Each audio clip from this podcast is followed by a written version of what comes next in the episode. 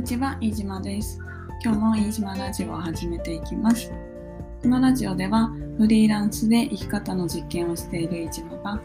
旅や水中活動、自然の山の作りなど、日々のことをお話ししてます。ぜひ通勤のお供などにリラックスしてお聞きください。えーと、今日は9月の17日金曜日ですね。皆さんいかがお過ごしでしょうか？いや ?9 月もう半分過ぎちゃったんだ。いや、早いな。えっ、と、東京は昨日も暑くて、結構夏日みたいな感じでしたね。えっ、と、日中公園にいたら、こうレジャーシートを広げて、で、木陰でね、あの、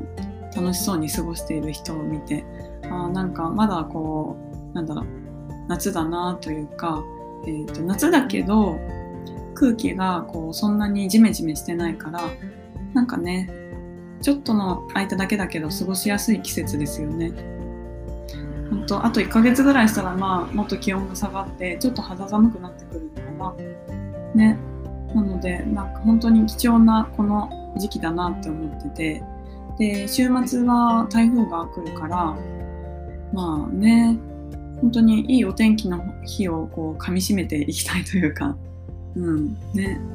あんまりそういう日にあの部屋の中でいろいろ作業してるとこうちょっとねななんだろうああもっと外出たいなっていうふうに思っちゃうんですよね。なんかもったいない感じがして。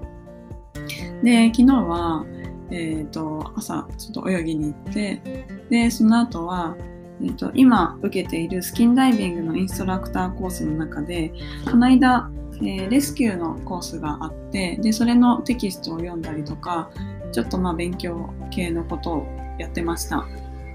で結構ねこれこれ読んでるとやっぱりあのテキストをね読んでて今手元にあのレスキューダイバーっていう、まあ、テキストがあるんですけど、レスキューに関することが載ってます。これは素潜りだけじゃなくて、まあ、スキューバダイビングとかも含めて、ダイビング全体のことですね。読んでるとまあ面白いんですよね、いろいろ。例えば、まあそうだな、ダイビングだけに関わらず、まあ日常的にも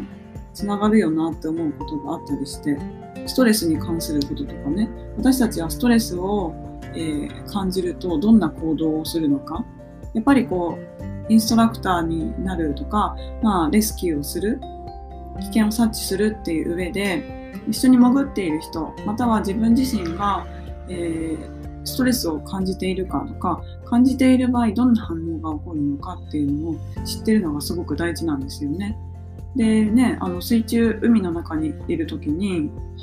まあ陸上よりね、まあ、ストレス感じて何かあった時にそのまま死につながる可能性もあるのでなんでこういうことは知ってるっていうのがすごく大切なんですね。でそうだな例えばですねうんとストレスを感じている人はどんな行動に出るのか関連の振る舞いですね。読んでて面白かったのがやたらとおしゃべりをするっていう。そうあの大き読んでるとねあの大きなストレスを感じてる人は他の人が聞いてなくても絶えず喋り続ける。で喋る以外にもハミングするとか歌うとか口笛吹くとか。そうなんかストレスから来るななんですかね。多分それをごまかしてるのかな。そうそれでなんかストレスを感じてる場合おしゃべりをすることが、うん、あるよとか極端な振る舞いすごくこうやけに攻撃的だったりとか、うん、あとはね何かに取りつかれたような振る舞いとか。ねあのそれは例を挙げると例えばえっ、ー、とマスク潜る時にマスクつけるじゃないですか。その潜る前に、えー、陸上でこうマスクをセットする時にすごくこうそのマスクのストラップの長さを何度も何度も調整してたりとかね。心配だからやっぱりこうすごく確認しちゃうんですよね。あとはフィンのストラップの部分をすごいこう確認してたりとか。ですねそういう行動がありますよ。が、えー、書いてあります、ね、やっぱり日常生活でもすごくこうなんストレスとか、えーと、ドキドキしてる時ってなんかなんだろう貧乏ゆすりする人とかもいたりするしあとはなんだろうね例えばプレゼンの前とかいろいろなんかやたらと確認したりとかしません？ねそういうのもストレスを抱えあの感じてるっていうことの一つのね兆候ですよね。そう。でストレスのこととかあとはまあトラブル？潜ってる時に起こるトラブルですね。機材のトラブルとか、うん、あとはなんだろう。あウェイト。あの潜る時に、えー、ウェイトスーツを着るんですけれどもあのまあウェイトをつけるんですね。ウェイトスーツで浮力があるのででそれをあの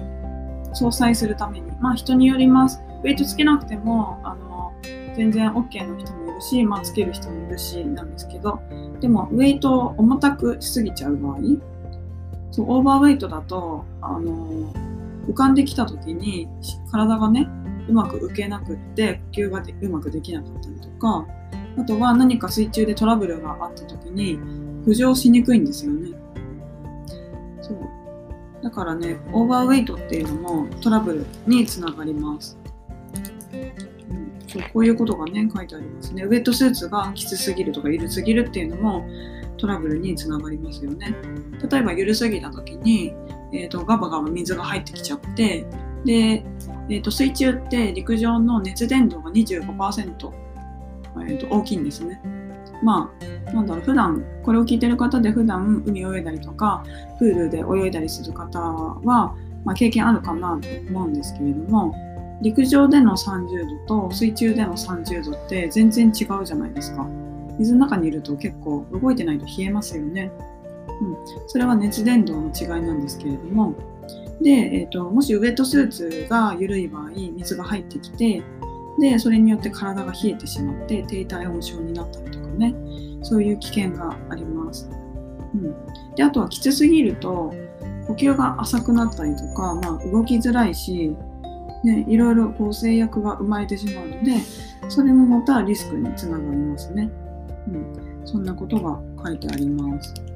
ね、こう読んでると、まあ、ダイビングに関することだけど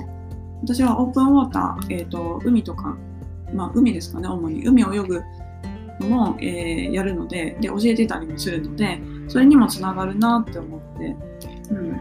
すごく面白いですね。こう海なので、例えばリップカレントっていうこう流れですね。あの、岸じゃないや、沖の方に流されていっちゃう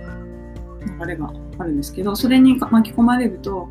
もうあっという間にね、沖の方に運ばれていっちゃって、で、まあ、もしかしたらそのままね、なかなか岸に帰ってこれなくて事故につながることもあるし、そう、あとは、ロングシュアカレントっていうのもあったりして、それはね、えっ、ー、と、海岸に沿ってこう流れがあるんですよ平行に。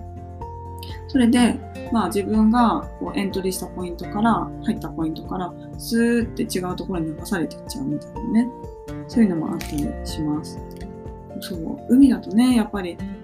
人工的なプールと違うので天候によっても流れが変わってくるしそういろんな要因がありますよね。例えば、えーと、あとは何だっけな、えーとサーモクラインか。えーと、水面で泳ぐオープンウォータースイミングだとそんなにサーモクラインっていう言葉出てこないんですけど潜るってなるとあの水底に近い方が、えー、水中の温度水温が低いっていうことがあるんですね。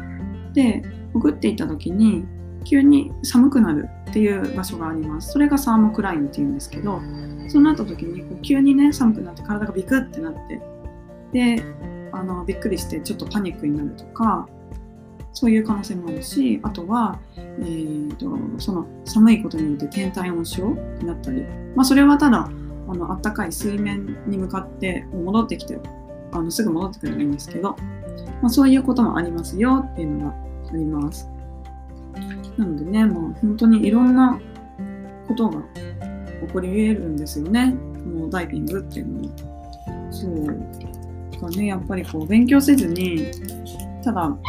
こう素潜りをやるっていうのはやっぱりね危険だなっていうのを改めて思って、まあ、特に教える立場に今後なるっていうところで本当にまあ一つ一つのことが大事だなって思いながらこう勉強を続けているところです。で、まあ、このラジオでは、えーとまあ、私がこう学んだことをえー、アウトプットもしていきたいと思っているので、えー、ぜひそれを聞いてふむふむとあのね